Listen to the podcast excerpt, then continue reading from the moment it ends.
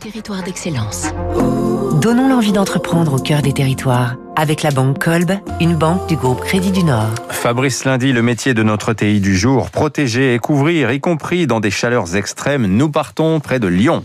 Otego, né il y a plus de 70 ans, héritier et nouveau nom de PTL, Plastique Textile Lyonnais. C'est le leader mondial des textiles techniques pour protéger les machines et les hommes contre la chaleur et les flammes.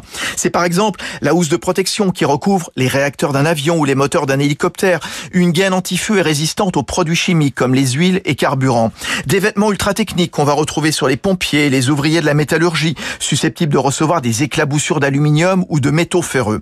L'usine de Dagneux dans l'Ain près de Lyon produit des tissus enduits de polyuréthane, de silicone et de métal qui amène une protection contre les chaleurs extrêmes. Otego joue la carte de l'expertise locale.